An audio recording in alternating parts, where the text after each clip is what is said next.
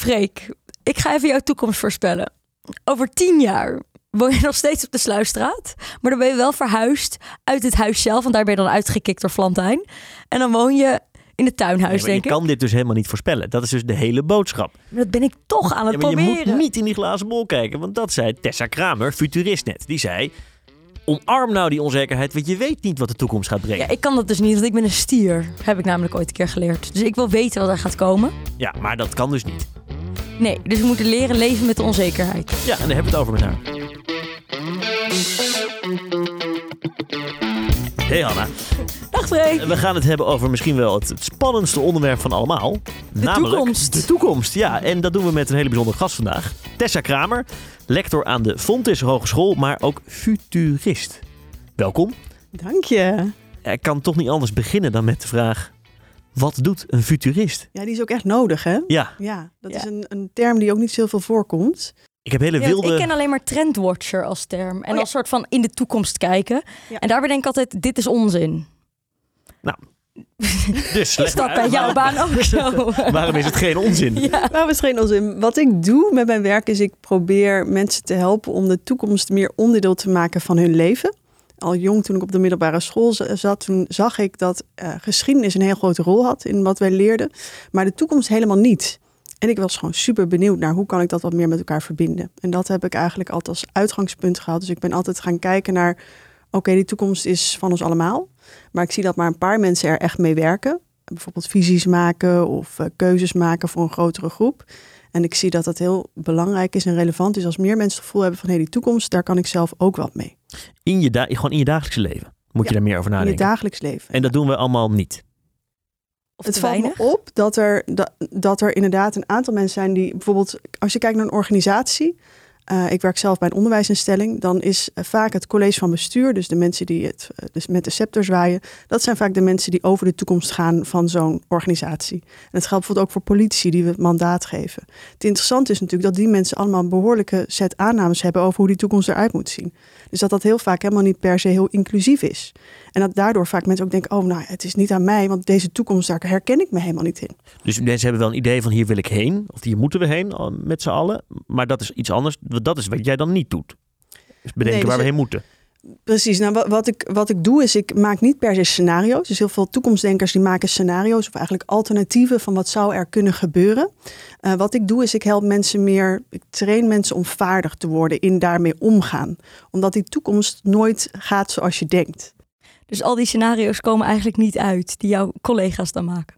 Het, het is een, een, eh, een, een manier van denken. Dus in de kern wat ik vaak zie gebeuren is dat mensen denken... oh, een scenario, dat moet inderdaad werkelijkheid worden.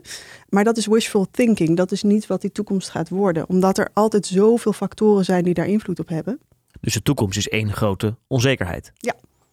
En hoe kan je dan daar zelf op voorbereid zijn? Hoe kan je dan jezelf trainen om daar goed, ja, om die toekomst goed tegemoet te gaan? Dit is precies mijn vak. Ik moet ook zeggen dat ik daar nog steeds mee aan het werk ben van oké, hoe kan je omgaan met onzekerheid? Ook omdat al vanaf toen ik jong was, werd mij gezegd, onzekerheid is iets wat je ten alle tijden moet vermijden. Je moet zorgen dat je het weet. Dus ook, hè, ook over kennis, van hoe meer je weet, hoe beter het is. Terwijl ik nu ook zie, ik heb een proefschrift geschreven, maar daarna realiseerde ik me pas eigenlijk echt hoe weinig ik weet. En dat dat ook helemaal oké is. Maar dat dat betekent dat je daar dus ook meer mee zou kunnen gaan werken als je daar open over bent met elkaar. Op de middelbare school zei mijn leraar geschiedenis altijd van ja, je moet de, de geschiedenis begrijpen om te begrijpen waar we heen gaan. Hmm, Dus die veronderstelde een soort idee van als je maar snapt waar, wat er achter je ligt, dan weet je ook wel wat er in de toekomst. Dat slaat dus eigenlijk nergens op. Nou, de- daar ben ik het wel echt mee eens. Eh, volgens mij kunnen we heel veel leren van wat er al was. Het punt is alleen dat ons brein, zelfs fysiologisch, zo werkt dat wij altijd op repeat staan. Dus wij, een neurowetenschapper zei een keer tegen mij: eh, wij, ons brein is een geheugenmachine. Dus elke keer herhalen wij wat we kennen. Dat maakt dat als je dan bijvoorbeeld gaat kijken naar de toekomst, dat je vaak geneigd bent om een soort lineair beeld te maken van een toekomst die er eigenlijk niet is, of die in ieder geval afgeleid is aan van, uit vandaag. Maar het punt is natuurlijk dat je weet dat dat in ieder geval niet gaat gebeuren. Dat die toekomst niet hetzelfde zal blijven als wat het vandaag was. Maar wij zijn niet wired om dat te kunnen voorzien. Ja, dus wij kunnen alleen maar te goed lineair denken. Ja. Ik sprak een keer iemand en die werkte voor, hoe heet dat hele grote consultancybedrijf ook weer? Deloitte, KPMG.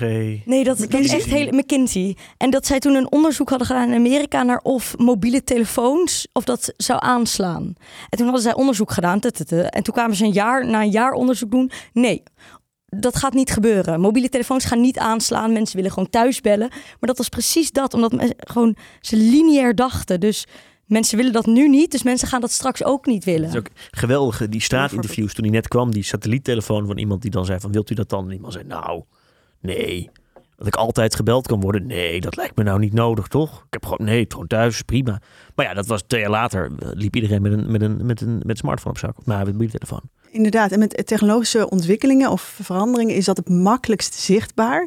Maar het gaat ook nog verder dan dat, echt over cultuur ook. Dus bijvoorbeeld het idee van mondkapjes. Een aantal jaar geleden was het echt gek als iemand met een mondkapje liep.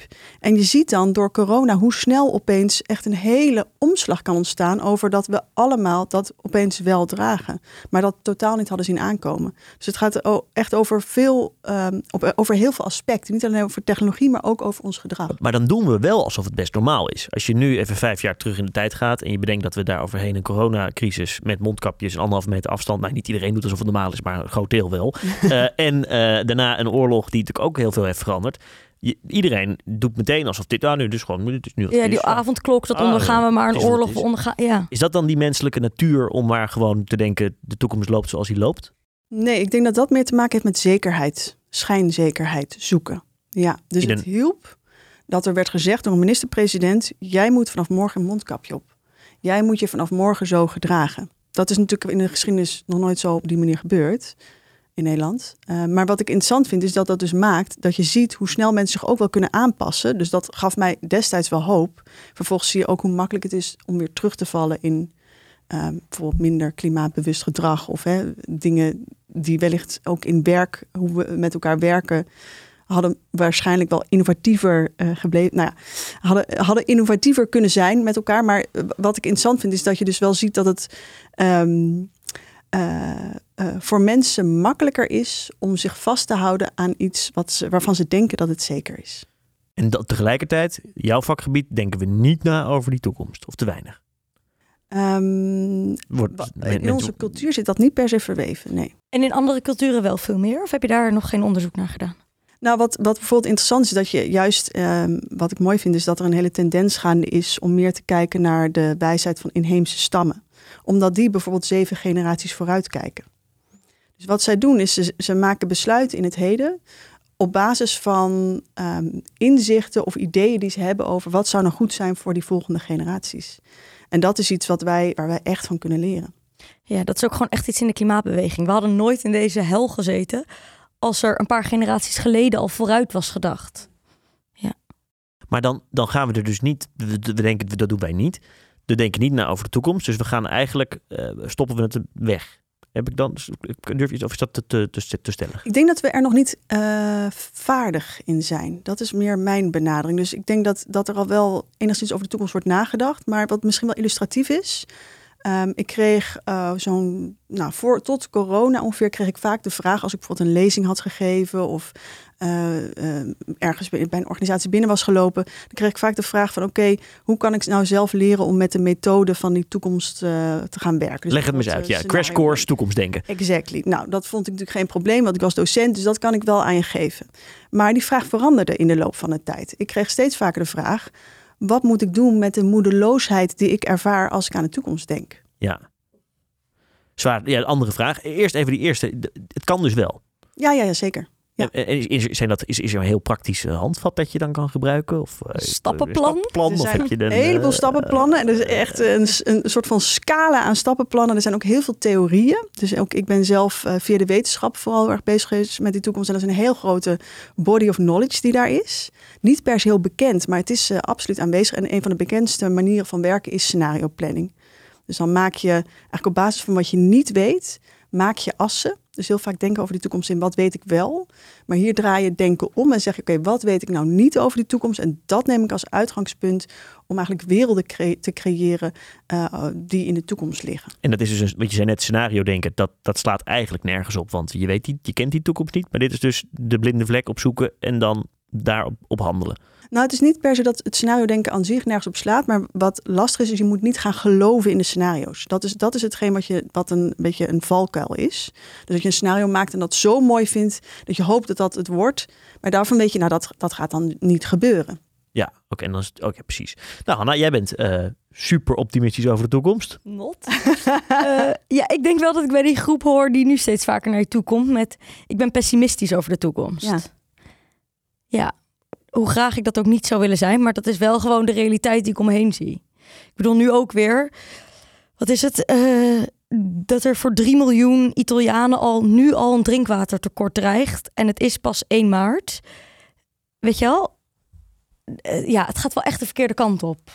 Maar goed, meer mensen hebben dit dus. En die komen dan naar jou toe. Kan Ja. jij toekomst denken dan? Ja. Ja, en dan, Ja. ja, hoe? Wat moeten we doen? Nou, en ik ben daardoor zelf ook wel erg van richting veranderd. Dus ik zat eerst heel erg op, de, op die methode en die goed uitleggen aan mensen. Naar die crash courses geven. Maar ik begon ook te zien, nee, er is eigenlijk meer werk te doen. Dus je hebt natuurlijk de SDG's. Maar daarnaast zijn ook de IDG's in het leven geroepen. Dus de global Ja, dus de goals. SDG's, dat zijn de Sustainable Development Goals. ja, die bedrijven afspreken om eh, met, met, met... Nou ja, band vanuit, over, vanuit ja, vanuit de VN over hoe de toekomst eruit moet gaan zien. Precies. En je hebt daarnaast nu een nieuw initiatief.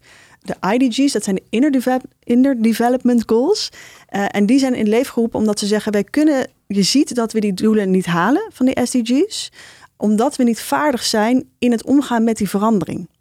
En dat is een, eh, een eh, manier van werken waar ik ook mee bezig ben. Ik probeer eigenlijk die toekomst gewoon alle rookgordijnen weg, alle moeilijke. Je kan gewoon een paar stappenplannen uitvoeren, prima. Maar het gaat ook over iets anders. Namelijk, zijn wij zelf eigenlijk bestendig om te kunnen wij veranderen? Zijn wij weerbaar? Dus je kan die toekomst niet voorspellen, maar kun je er in ieder geval je er wel toe verhouden. En dat geeft alleen al dat gevoel van eigenaarschap, dat die toekomst je niet helemaal uit je handen wordt eh, geslagen. Dat kan al enorm helpen ook in, in die eh, gevoelens van moedeloosheid. Ja, en ook weer wat extra hoop geven. Ja. Maar misschien maar weerbaar in de onzekerheid over de toekomst dan? Maar dat, dat is toch, misschien zeg ik iets heel doms hoor, maar dat is dan toch accep- dat is dan ook een beetje accepteren van ja, ik weet niet dat het, wat het gaat worden, maar we zien wel. Ja, de, eh, wat natuurlijk interessant is aan onzekerheid is dat het eigenlijk een beetje een gek begrip is. Maar het gaat dus eigenlijk over dat je durft aan te gaan dat je het niet, dat je het niet kan weten of kennen. Maar dat je dus alsnog wel kan werken met die toekomst. Zonder per se die uitkomsten te willen afdwingen. Ja, maar, maar jouw, sorry, jouw klimaatbeweging, de klimaatbeweging, eh, die baseert zich op toekomstscenario's. Op rapporten die, die zeggen over 10, 20, 30 jaar staan we ergens. Dat lijkt me bij uittekst, uitste- de- hè, dus een vorm van wetenschappelijk toekomst. ja, dus dat is wel de toekomst. Maar dan gaat het er ook om, wat ook bij XR heel erg geprobeerd wordt. Hoe bedenken we een soort van een andere wereld en hoe gaan we daar dan mee om? Dus dat is waar we het in de klimaatbeweging ook heel veel over hebben. Van oké, er komt een andere toekomst aan, maar hoe gaan wij die zelf invullen? Hoe, weet je wel? Hoe werken we er naartoe dat het nog leefbaar is? Gaan we dus met de seizoenen leven? Gaan we dus s'avonds in het donker zitten? Weet je wel? Hoe, hoe gaan we daar dan mee joert. werken? In een joert bijvoorbeeld? En dat kan alleen als je die onzekerheid accepteert. Ja, wat ik daar interessant aan vind is dat, het, dat je eigenlijk je eigen denken oprekt. Dus verbeeldingskracht is iets heel belangrijks om meer met die toekomst om te kunnen gaan. Dus het gaat niet alleen over die onzekerheid accepteren, maar het gaat ook over kun je die geheugenmachine die we allemaal in ons hoofd hebben, ik zelf ook. Dus ik zit de hele tijd in die lineaire toekomsten eh, op allerlei fronten. Maar hoe kun je nou jezelf eigenlijk ehm, ja, uitdagen is misschien niet helemaal het goede woord, maar helpen om dus open te staan voor oké, wat zijn nou alternatieve manieren van leven? Eh, als je dat alleen al een keer hebt bedacht, kun je dat ook makkelijker, kun je daar naartoe met jouw geheugenmachine. Als een soort spier. Ja, als een soort spier. En als gewoon een soort van, een soort van echt een voorbereiding op wat er gaat komen. Ja, Want de gedachte dat het alleen maar steeds ietsjes beter zal gaan in de toekomst voor onze generatie bijvoorbeeld, dat moeten we gewoon loslaten. Dus we moeten dan echt leren omgaan met, oh, dit en dit gaat er komen en zo kan je er het best op voorbereiden. exact. Ik zit zelf in het onderwijs en dit is natuurlijk een van de belangrijkste vragen die ervoor liggen. Van hoe kun je nou omgaan met zoveel beweging, zoveel verandering, zoveel onzekerheid. Er zijn heel veel studenten die zich ook mentaal echt niet goed voelen, waarbij well-being een van de belangrijkste aspecten is. Dan kan dit helpen om een gevoel te geven van oké, er is nog wel hoop. En het, het is, gaat misschien niet over groei meer, zoals dat voorheen ging, maar wel over betekenis geven bijvoorbeeld. En praat je hier dan ook over met studenten? Komen die dan na colleges naar je toe om hierover te praten? Of in colleges of in En werkgroepen? schrik je ervan? Ja, ik schrik er wel van hoe het gesteld is met de, ehm, met de mentale gezondheid van mijn studenten. Die zijn tussen de 18 en 2, 23 meestal. Ja, soms iets ouder, soms iets jonger. Zo vanaf 17 tot, nou, laten we zeggen, 25. En wat mij opvalt is dat door corona er... ehm, wat ik probeer te doen ook, is een bepaalde vertraging inbrengen. Ik zie dat door corona veel studenten eh, eigenlijk eerst zijn eh, gehaast in het online gaan met, eh, met de colleges. Dus er zijn eigenlijk hele generaties van studenten die alleen maar online elkaar hebben leren kennen. En dan opeens nu afgelopen jaar elkaar offline voor het eerst als Wow, groep vanuit zagen. bedcamera uit. Ja, En niet, niet, Ja, dan heb je gewoon je hele studentenleven gemist die eerste paar jaar. ja, Ja, joh, wat een gemis. En eh, ze zeggen nu ook van ja, er is heel snel weer voorbij gegaan aan het terugkomen, wat dat eigenlijk ook betekent. Dus elke keer die grote verandering, die transities in een periode die ook heel formatief is, die heel vormend is voor hoe eh, iemand in het leven staat. eh, daar wordt in onderwijs vaak nog, gaat heel erg over kennis en kunde. Meer dan over wie ben je eigenlijk als mens. Dus ik probeer zelf ook in mijn rol als, ik ben praktijkprofessor. Dus ik geef af en toe colleges, maar ik probeer ook eigenlijk vormen te vinden om die studenten, maar ook mijn collega's, ruimte te geven om met elkaar uit te wisselen over wat is nou eigenlijk het leven dat we aan het leiden zijn. Wat geeft betekenis en hoe kunnen we met elkaar ook die toekomst vorm gaan geven? En vertragen ze makkelijk, die studenten? Nee, totaal niet. En docenten ook niet. Wij allemaal niet. Nee. Nee. En eh, heb je, st- steek je dan een soort stok tussen de spaken? Of Eh, wat ik doe is, ik ben heel consequent. Ik eh, organiseer bijvoorbeeld elke week in de medewerkerskamer een eh, open bijeenkomst waar mensen kunnen komen voor een goed gesprek. Whatever that may be for them. En dat is een, eigenlijk een, soort van open ruimte waarin we, het is grappig, want er zit, het lijkt heel open, maar er zijn wel een aantal regels die we volgen. Bijvoorbeeld dat je elkaar niet in de reden valt. Dat je elkaar geen adviezen geeft, dat is een hele belangrijke. En dat je ook echt vanuit je eigen ervaring spreekt. Klinkt als een eh, uitdagende bijeenkomst op Ja, die ko- komen, men- komen mensen er naartoe? Nou, in het begin helemaal niet. Dus dat was ook echt wel een beetje enduren. En het is ook heel g- grappig, omdat je dan daar met een paar mensen zit, maar dan toch denkt van ja, we zijn wel iets wezenlijks aan het doen, dus we gaan gewoon Ja. door. Maar door consequent dat te doen, blijven mensen wel zien van, oh wacht, ook al als ze er zelfs niet naartoe gaan, zien ze wel van, oh daar is weer dat ene gesprek eh, waar mensen tijd voor maken, eh, terwijl ze heel erg druk zijn, eh, waarbij wel iets gebeurt. Dus heel vaak ook met studenten die binnenkomen, heb ik ontzettend veel geleerd over waar zij eigenlijk staan en zij ook weer eh, van elkaar en van mij. Eh, omdat je mm, niet vaak in dit soort omgevingen ruimte hebt om elkaar echt eigenlijk te leren kennen. Ja, simpel is dat. Goed, dus het zou eigenlijk op elke universiteit, hogeschool, mbo moeten zijn. Even een plek om echt goed te kunnen praten. Heb je zelf nog wat tijd om te vertragen met een kind, met werk, met alles? En om over de Eh, toekomst na te denken. Nou, ik merk bijvoorbeeld inderdaad wel dat ik eh, toch wel, eh, ik maak altijd een beetje onderscheid tussen urgente en belangrijke zaken. En de urgente zaken die zijn niet zo belangrijk en de belangrijke zaken die zijn vaak niet zo urgent. Ja, zoals de, die, die planning Die matrix, theory, die, ma- ja. die matrix op basis van eh, wat Eisenhower destijds ooit zei, oud president. Ehm, en wat ik interessant vind is dat ik eh, dan dus inderdaad dat heel erg voorsta, maar vervolgens zie dat ik zelf continu in die valkuil val van de heet het met mijn inbox bezig zijn of eh, ad hoc zaken. Maar dat ik ook eh, wetenschappelijke stukken te schrijven heb die dan echt wel blijven liggen. Ja. En die een stuk belangrijker zijn dan de urgente mailtjes die binnenkomen. Is dat toekom- nadenken over toekomstdenken, noem ik het dan even. Is het voor jou persoonlijk lijkt het ook wel een soort zingeving, hè? Of- Ja. Waar komt dat er vandaan? Het komt denk ik vanuit mijn wetenschappelijke werk. Dat ik, ik heb een proefschrift geschreven hierover. En wat ik merkte was dat er eigenlijk in dat toekomstdenken heel veel eh, gefocust wordt op eh, dingen die er eigenlijk niet helemaal toe doen als je het over die toekomst hebt. Dus ik merkte het accent ligt gewoon op de verkeerde dingen. Waar ligt het accent dan op? Ehm, heel instrumentele zaken, hoe doe je het?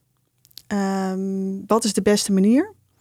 Hoe is in en hoe is out? Dus wie zijn de charlatans en wie niet?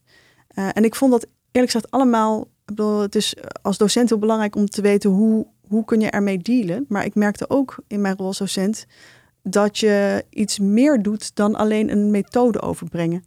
Eh, het is bijna een soort, eh, voor mij een levensfilosofie geworden, ook door het afzien. En die filosofie is nadenken over de toekomst. Ja, dus maak het toegankelijk. Dus al die rookgordijnen even weg. Laten we het gewoon eens hebben over die toekomst. Dus heel vaak wordt het moeilijker gemaakt dan nodig. Als je, maar als je dat zegt, laat, dan is mijn hoofd toch vrij blanco. Ja. Ja, Over dat- jouw toekomst bijvoorbeeld. Ja, daar kan ik wel over nadenken. Maar dan, dan ga ik nadenken over, ja, wat vind ik nu leuk in mijn werk? Wat, wat wil ik misschien meer doen? Eh, Hmm. Wat kan er anders? Op dat niveau ga ik dan nadenken. Ja. Maar dat, dat, dat is niet helemaal, dat is niet, ik kan me voorstellen, niet de manier van toekomstdenken die jij eh voorstaat. Nou, wat, wat ik probeer te doen is, ehm, ik zie dat er best wel veel, ook bij mijzelf, maar best wel afleiding is. Door gewoon op jouw mobiel. Afleiding? Nee, daar doen wij niet aan. Wij zijn allemaal niet zo. Zeker niet hoor, nee. Half uur schermtijd per dag. half uurtje. Ja, en wat ik daar interessant aan vind, is dat als je individueel afgeleid bent, ik ben zelf socioloog van huis uit, dan is dat vaak ook een signaal dat dat collectief ook zo is. Maar het punt is natuurlijk, als wij met z'n allen zo afgeleid zijn dat we niet eens meer goed de lange lijnen kunnen zien, om het even zo uit te benoemen. Dus die toekomst, de, wat meer de lange termijn op het oog te houden. De belangrijke zaken die je misschien voor jezelf, misschien wil je een boek schrijven of ik weet niet precies wat jouw ambities zijn, maar dat kan, kan van alles zijn. Ehm, maar dat heel vaak, dus dat soort dingen verstoffen, terwijl dat vaak het werk is dat nodig is om met elkaar te kunnen bouwen aan een toekomst die voor de volgende zeven generaties ook leefbaar is. En dan is dat toekomstdenken, in hoe je het nu vertelt, eigenlijk ook bijna een soort eh, ja, mindful. Het zit, zit een beetje in die hoek. Of, of is, je in the start mindfulness 11 Nou ja, nee, ja, dat klinkt zo. Want manifesteren is natuurlijk zo'n hippe term Oh ja, ja, ja. van, van, van hè, denk erover na en dan, dan kom Oh je ja. daar. Dat is natuurlijk helemaal niet wat jij doet, maar Nee. dat gevoel kan het bij mensen misschien wel oproepen, of niet? Nou ja, dat zou kunnen. Ja, het gaat over betekenis geven. Dus ja, dat, dat kan voor sommige mensen voelen als ik ben inderdaad zelf een wetenschapper, maar het is natuurlijk ook een wat spirituele verhaal, een filosofischer verhaal over ja, hoe willen wij leven met elkaar. En daarbij dus niet over die geëikte paden gaan. Ja, in ieder geval die geëikte paden, die kennen we nu wel hè. Ja. Dus even een beetje proberen een- een paar afslagen te maken met elkaar. En accepteren dat we niet weten wat dan op die weg ligt. Exact. Dat je niet weet wat er gaat komen, daar kan ik nooit tegen. Ik kan ook nooit zo goed tegen verrassingen. Dan denk ik, ik wil weten wat erachter zit. Ja. Dus Nee, dat en daar maakt het heel ingewikkeld. niet de enige in. Ja, dus dat maakt het ingewikkeld om dan Zou je op zo'n vakantie kunnen gaan dat je dan niet... eh, Zo'n surprise vakantie. vakantie, ja, dat je daar zo'n ticket... natuurlijk niet met het vliegtuig. Nee. Ehm, ik, zou, ik vind het ook wel leuk om, dat je niet weet wat er soort van achter schuilt. Maar ik zou ook de maanden ervoor alles eraan doen om erachter te komen waar de reis dan wel heen gaat. Maar, maar dan vind je het alsnog leuk. Ze zeggen alleen maar neem warme kleren mee. Ja, maar dan denk ik, ik moet. Ja, maar oké, dan ga, zou ik helemaal gaan uitpluizen. Hoe ver kan je vliegen? Welke steden zijn er koud? Welke, weet je wel? Dus jij trekt eigenlijk gewoon onzekerheid in de toekomst helemaal niet. Op Nee. dit, op dit nee, niveau. Nee, op dit niveau niet, nee. En op het grotere niveau? Dus, dus, dus, dus de toekomst van de wereld, om even een Ook stapje niet. te maken ik heb van van, mijn vriendinnen die into manifesteren en 11-11 en zo zijn, heb ik geleerd dat stieren en dat ben ik. Ja, dat 11-11 is een magisch nummer. Ah, oké. You wouldn't understand. Ehm, dat, dat stieren, en dat ben ik, dat die niet goed tegen onzekerheden in de toekomst kunnen. Dus die willen, die willen zekerheid hebben. Dus ik, nee, ik wil het liefst weten hoe het precies allemaal zit en hoe het gaat zijn. Maar goed, dat, dat is gewoon het leven. Zeg maar, als ik nu naar een jaar geleden kijk en dan denk waar ik nu zou zijn, had ik dat nooit, weet je wel. Dus Nee, nooit gedacht, toch? Ik Ja. heb dat altijd, eh, als ik zo met van die reflectieve momenten, maar ja, dat is, gaat niet echt over toekomstdenken, maar wel dat ik denk, nou, ik had een jaar geleden niet bedacht dat, dat ik nu hier zou staan in mijn leven. Tot nu toe heb ik dat elk jaar. Cool. Ehm, dat, maar dat is, dat is terugdenken. Dus denken, nou, ik zou nu dat niet kunnen Maar voorspellen. dat is ook wel een zekerheid. Dat het, Dat het nooit dus- zeker- ja. ja, dat het dus nooit zeker is en dat het sowieso heel anders gaat zijn. Of zitten Ja, we nu en- te veel op huistuin- en keukenniveau voor een Nee, nee, het wetenschapper? is ook heel grappig. Nee hoor, helemaal niet. Want het grappige is dat ook eh, die toekomst zelf, eigenlijk werk ik daar helemaal niet. Waar ik mee bezig ben, is het nu. Dus als jij in, in een reflectief moment terugkijkt naar, oh wacht, ik heb gewoon best wel een heel bijzonder jaar gehad. Dan is dat ook met die toekomst bezig zijn, ook dan weer in hindsight. Dus volgens mij, wat het punt natuurlijk is met dat toekomstdenken, eigenlijk gaat het over welke besluiten nemen we elke dag. Dus je hebt bijvoorbeeld drie keer per dag heb je de keuze om iets op je bord te leggen. Wat is dat precies? En, en is dat wellicht iets wat ook voor het grotere geheel dienend kan zijn? Ja. Ehm, en, en als je in, ga je knakworsten, Freek. Freek heeft een keer ontbeten met een, pak, met een pot knakworst in een pannetje. Ja, was niet, het- niet een hoogtepunt. eh, in- in- als je dan reflectief terugdenkt op zo'n jaar. Maar Dat het was, het was even alles wat er was. Dat was ja. een moment Ja, uit dat het jaar. Ja. ja, klopt, ja. Ehm, en ja, nou ja, ik zit even te denken. Ik vind mijn leven altijd wel leuk, zolang ik weet dat ik volgend jaar niet hetzelfde doe als nu, zeg maar. Dat Ja. ik op een nieuw punt sta. Dus voor jou heeft En het wat, ra- raad je mensen aan om het op te schrijven? Of zeg maar, wat, wat, wat zouden mensen praktisch kunnen doen? Of wat zouden wij kunnen doen? Praktisch zou je bijvoorbeeld eh, elke maandagochtend of zondagavond tijd kunnen nemen om eens vooruit te kijken in je week en te bepalen wat vind ik deze week echt belangrijk. Alleen dat al. Het is ook een beetje intentioneel, na- gewoon intentioneel leven. Ja, een beetje essentialism. Dat is bijvoorbeeld een boek wat ik wel goed vind. Dat gaat echt over hoe kun je nou je aandacht leggen op dingen die je belangrijk vindt. Ja. Of je tijd daar naartoe brengen. Want ik, op het moment dat we eigenlijk continu ad hoc heel veel meetings aan het doen zijn, heel veel eigenlijk tijd ook aan het verdoen zijn met dingen die niet per se enorm belangrijk voor ons zijn, dan mis je de kans om ja, bij te dragen aan een groter geheel. Dus het is voor mij, ik vind het altijd wel een hele mooie, een mooie start om eens te kijken hoe, hoe besteed ik mijn tijd. En hoe vaak heb jij gehoord uh, tussen uh, futurist uh, voorspelde toekomst is in de kroeg? een keer of duizend? Uh, wel een aantal keer. Ja. Wat is toch het beste antwoord? ja, ik vind het dus altijd zo'n dooddoener dat je dan moet zeggen dat je dat niet kan. Maar ik kan, ik kan natuurlijk helemaal. Ik ben zelf ook een. Ik val de hete in die valkuil van het lineaire denken. Dat, dat ik dat de, de, geheugenmachines die gaan op volle toeren, ook bij futuristen. Dus je gaat altijd ook bijvoorbeeld een toekomst maken vanuit je eigen aannames. Ja. En dat is iets wat we heel vaak niet beseffen. Maar bijvoorbeeld ook uh, de grote toekomstverkenningen van overheden zijn gebaseerd op de aannames van de ambtenaren die ze hebben gemaakt. Ja. Dus als je dan zo'n visie leest, is het wel echt heel interessant om te zien wat, wat ligt er eigenlijk onder voor wereldbeeld. En is dat iets wat meer mensen delen of is dat, komt het uit een bepaalde bubbel? Zie je optimisme bij jonge mensen in die, in, als het gaat over die toekomst? Nou, niet als het gaat om hun mentale gezondheid, dat zei je net. Maar ja. als het gaat om die, die weerbaarheid. En die, maar ben, nou, ik het anders vragen. Ben jij optimistisch over die weerbaarheid? Of ik het zelf ben? Of van jonge mensen? Van jonge mensen, absoluut. In de zin dat uh, ik echt een groot verschil zie. Ik ben echt een millennial. En ik zie uh, met, de, met de studenten die ik nu in mijn klasse heb... en die ik tegenkom uh, bij Fontes zie ik echt wel een enorme dadendrang. Of een drang om uh, iets te doen voor de wereld. En ik zie ook dat mijn studenten die meer in, het creatief, in de creatieve hoek zitten, dat die ook uh, veel, uh, veel meer verbeelding hebben over wat er eigenlijk allemaal wel niet kan in de toekomst. Dus daardoor word ik wel hoopvol. En waardoor denk je dat dat komt? Dat die verbeelding er is en dat, ja, en dat die studenten zoiets willen doen? een deep sense of urgency die was er toch wel, uh, laten we zeggen, tien jaar geleden, vijftien jaar geleden echt wel minder. Terwijl die er ook al was. Maar het, ja, de studenten uh, laten zich horen en laten zich zien. En ik, uh, ik ben benieuwd. Dat geeft mij dan wel weer hoop voor de toekomst. En dat maakt ze minder onzeker ook? Dat niet per se. Ik weet niet of dat met elkaar te maken hoeft te hebben. En ik denk ook dat, dat, dat het niet per se zwart of wit is. Ik denk dat, dat zekerheid en onzekerheid altijd een beetje samen gaat. Um, maar ze, ze maken er wel ruimte voor. Ja, vind ik het lastig om te beantwoorden. Dat kan ik ook niet zo goed nee, zeggen. die is lastig. Zondagavond. Pennetje. Klapblokje. Sorry, dat is dat. Kijken, kijken wat belangrijk is. Nee, niet over de toekomst nadenken. Kijken wat belangrijk is en kijken wat urgent is ja. voor de aankomende week. Ja, en niet nadenken over de, de, de, de, hoe je denkt dat het gaat zijn, maar juist hoe je denkt dat het niet gaat zijn. Ja. Vind ik een hele ingewikkelde omkering, maar ik ga het wel proberen. uh, Tessa, dankjewel hiervoor. Ja, hartelijk bedankt. Thank you.